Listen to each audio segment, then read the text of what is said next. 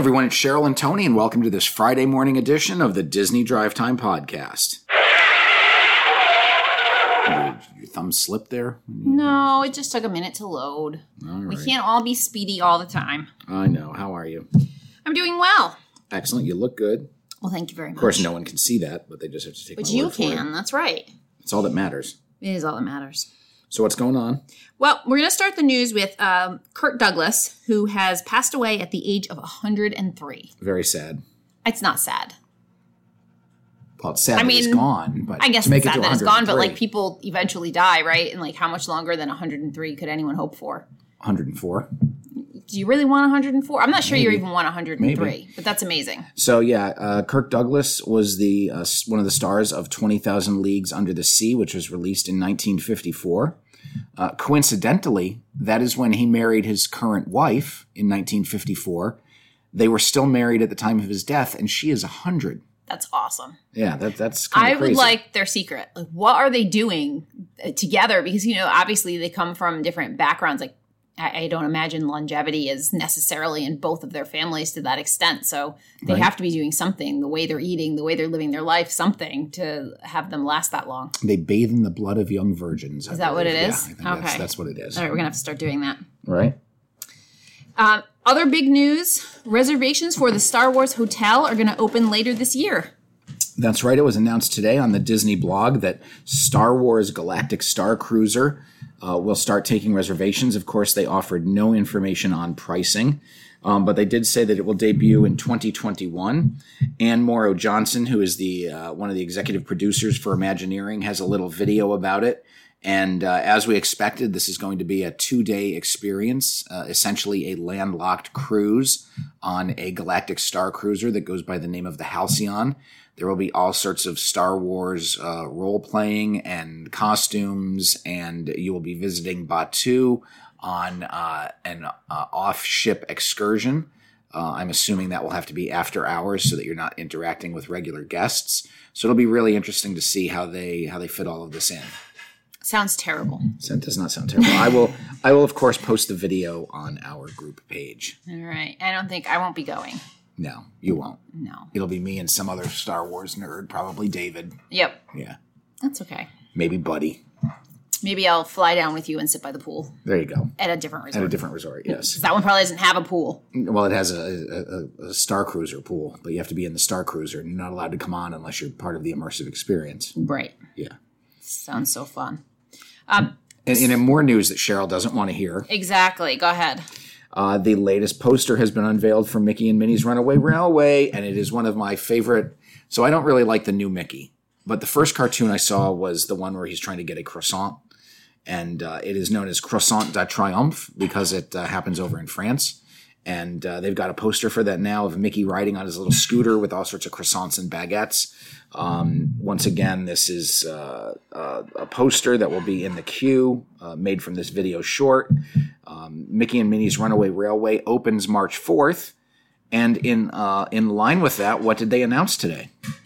That they added Fast Pass to Mickey and Minnie's Runaway Railway. That's right. Even though the ride opens in less than a month, you can fast pass it straight from the beginning. And along with that, they had to change the tiers, did they not, for the rides? I don't know if they changed the other tiers, but they made this one a tier one. Right. Well, they changed it to they added this to tier one. Right. So tier one is now Slinky Dog Dash, Millennium Falcon, Smuggler's Run, and uh, Mickey and Minnie's Runaway Railway. So are we within when does this open? March what? This opens March 4th. So we're within 60 days of well that. within 60 days. So- We're within 30 days of that. Right. Okay. So is it available to be fast passed for that first day? Yes, it is. People have actually uh, had pictures of their first day fast passes on uh, Facebook. All right. That's cool. I know they're all um, taken up, but Yes. I'm hoping that our slight delay in being there, not until April, will allow us to maybe get one. Well, I think the week, the fact that we're going the week after Easter is big. No, it's very busy that week. That Is is, the week. It's East. Yeah, it's still considered like Easter week. I think that's when a lot of the spring breaks are. Okay. Yep. Who knew? Me. Um, a new um, mouse ear hat by the Blondes is debuting tomorrow. It's very sparkly. That's right. Uh, they've been doing the Disney Parks Designer Collection, and uh, this new ear set of ears is debuting tomorrow, as uh, just in time for Spring Fashion Week. I didn't know there was a Spring Fashion Week, um, but the luxury apparel brand The Blondes has created a new set of mouse ears that features over 300 hand sewn preciosa crystals. Uh, they are they're going to be fewer than 50 of this design produced. Um, you can find it at the Ever After Jewelry Company and Accessories at Disney Springs. And if you're on the West Coast, you can get it at the Disney Dress Shop in downtown Disney. If you can't make it to either of the parks, the headband will also be available online at shopdisney.com.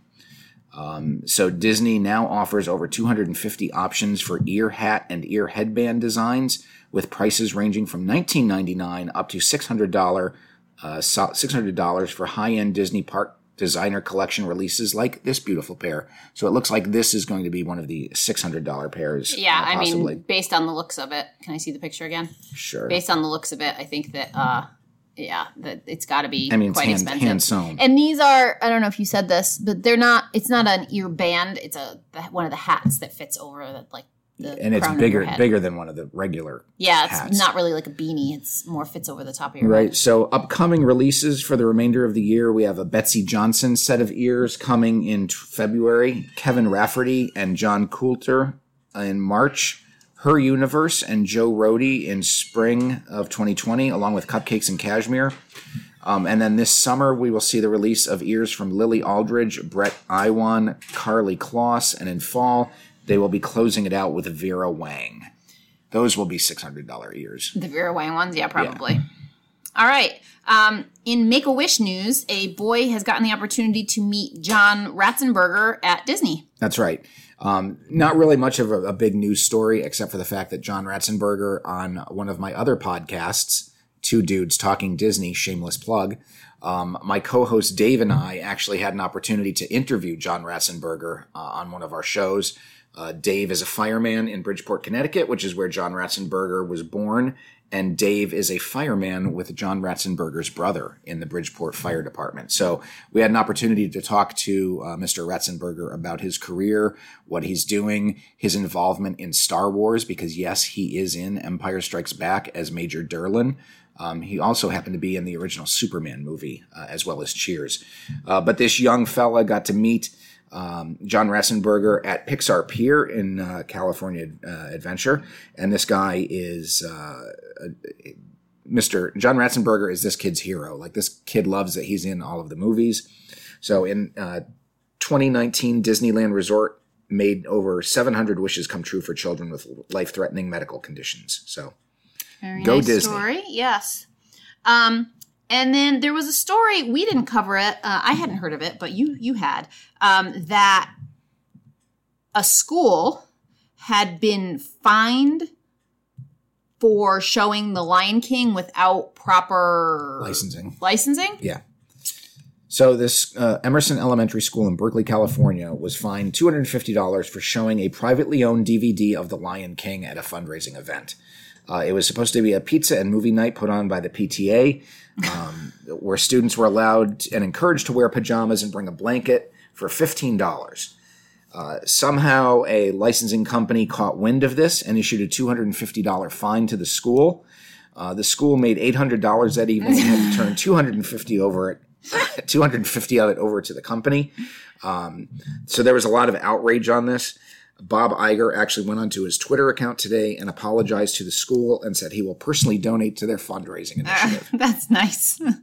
I'm sure it's just some overzealous um, enforcer, you know, not really taking into consideration. well, you know those those uh, warnings in the front say that you can be arrested uh, if you you know profit from these showings. Uh, Interpol will be after you. I guess so.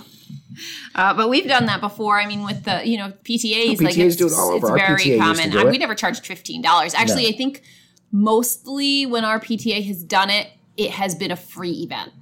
So Right. maybe it doesn't, you know, so maybe then that's okay because you're not actually making money. So we've had those kinds of nights with our PTA. It's a, you know, movie night, bring your blanket, whatever, but there was no money made there. They would sell snacks and things. There's the popcorns we would sell for fourteen dollars. That's right. Just like the theater, we don't make any money on the actual showing of the movie. We make money on concessions. That's right.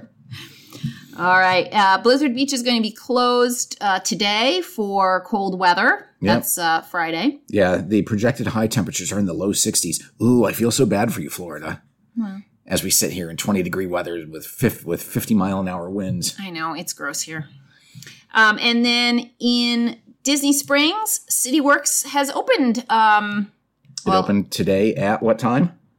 eleven thirty. Three. Three o'clock. I keep every time you ask me what time a restaurant opened, I just assume it's eleven thirty now. No, that was yesterday. That was the Regal Eagle. Gotcha. So, uh, CityWorks and Pour House is in the same building as the NBA Experience.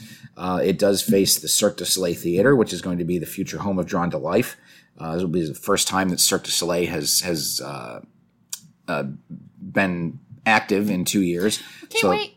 there will be a lot of activity there. When does that open, Cirque du Soleil?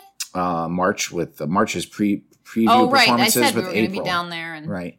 And uh, also on top tap for uh, Disney Springs West Side is Beatrix, which is a health restaurant, not again not healthy restaurant, I should say, uh, which will replace Bongos and Ample Hills ice cream and the M and M store. So uh, which are not healthy. which are not healthy, no.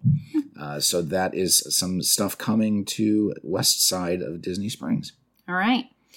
In California, at California Adventure, a VP over there has hinted that there may be an $800 million Hollywoodland overhaul. Yeah. Um, Hollywood Land is a section of the park that is really underutilized. They've been using a lot of Hollywood Land to do Marvel character meet and greets.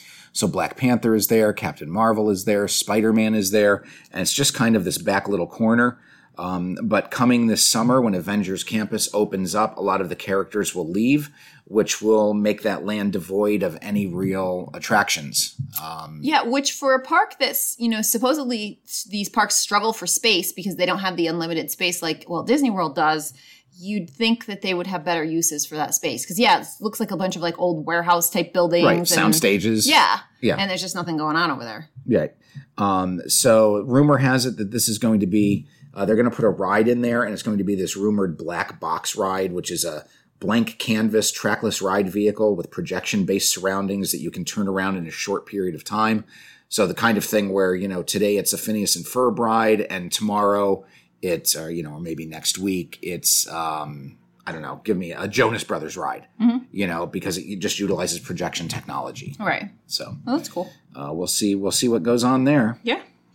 Uh, in Tokyo Disneyland, there's a new Type C monorail that's going to be starting service on May 21st. right? And it's a very cool new monorail, uh, Mickey from the Mickey shaped windows. Uh, it almost looks like a Lego train, Yep, it does. and the interior is amazing. It's all Mickey themed and Mickey colors, and uh, you know they sit sideways as opposed to the you know monorails we're used to in Florida, where they sit almost Forward, little- yeah, a forward or forward backward. and backward facing. Um, but this is, I guess, is you know the Japanese with their bullet trains and everything, and and Well, this is more like um, city train yeah, style. Yeah. I was going to say they're used to being crammed into small spaces like this, so Mm-hmm. um, it's a, it's a nice monorail. Now, if they could just get with it on uh, in Florida, I know. Moving outside of the parks, uh, Ripley's Believe It or Not is coming to the Florida State Fair. that's right. Ripley's Entertainment, which is actually based in Orlando, is headed to the Florida State uh, Fairgrounds uh, in Tampa for the Florida State Fair, which uh, runs from February 6th to the 17th. Um, uh, bi- why is this uh, Disney news or how is this related? Well, there are, for some reason, a bunch of Star Wars props. Um, as well as some other Lucasfilm props, uh, like Luke's light, uh, yeah, Luke Skywalker's lightsaber, Han Solo's blaster. They've also got an Indiana Jones bullwhip, um, and animal oddities, and a section of the Berlin Wall because that's what everybody wants to see. Yeah, sure, why not? Um, maybe there's a two-headed calf in there, like they usually do. So um, that is just uh, you know Ripley's has over a hundred years of new and uh, iconic exhibits that they have, and they're just using the Florida State Fair to showcase some of them. I did not know they were headquartered in Orlando. I did not know there was a Florida State Fair. I mean, I guess why wouldn't there be? But And now you know, I do. and knowing is half the battle. Another thing to know is that 21 new artists have joined SeaWorld's Seven Seas Food Festival. That's right. Uh, Are any of them worth going to see? Well, they had mentioned, I believe, the first four weekends of people. Um, let's see, AJR. These are the new people: AJR, Dylan Scott, Hunter Hayes, Joe Nichols. Haven't heard of any of them. Yes, and Alan Parsons Project Live. Heard of them. Edwin McCain. No, the Gin Blossoms. I've heard of the Village People. Oh, we know them. Jesse McCartney, Gretchen Wilson, Scotty McCreery from uh, American Idol. Yep. Jeremy Camp, Everclear. I know Everclear. Yep. Grand Funk Railroad and Blue Oyster Cult. That is a interesting combination. Uh, Vanilla Ice and C+C Music Factory. That's funny. Chris Janson. And then closing it out the final weekend, uh, Billy Ray Cyrus and Sean Paul. Okay. So we got a little country and a little reggae. yep. Nice. Uh, those shows are on the weekends, uh, Fridays and Saturday nights uh, at 6 p.m. And the Seven Seas Food Festival spotlight, spotlights local craft beers and marketplaces throughout the park. All right. Nice. Yeah, so good job, SeaWorld. Good work. And uh, I believe that's all we have for today. It's a very short commute for us, Yep. and we hope it. it is for you. so have a good weekend, everybody. And until Monday, I'm Tony, I'm Cheryl. and you've been listening to the Disney Drive Time Podcast.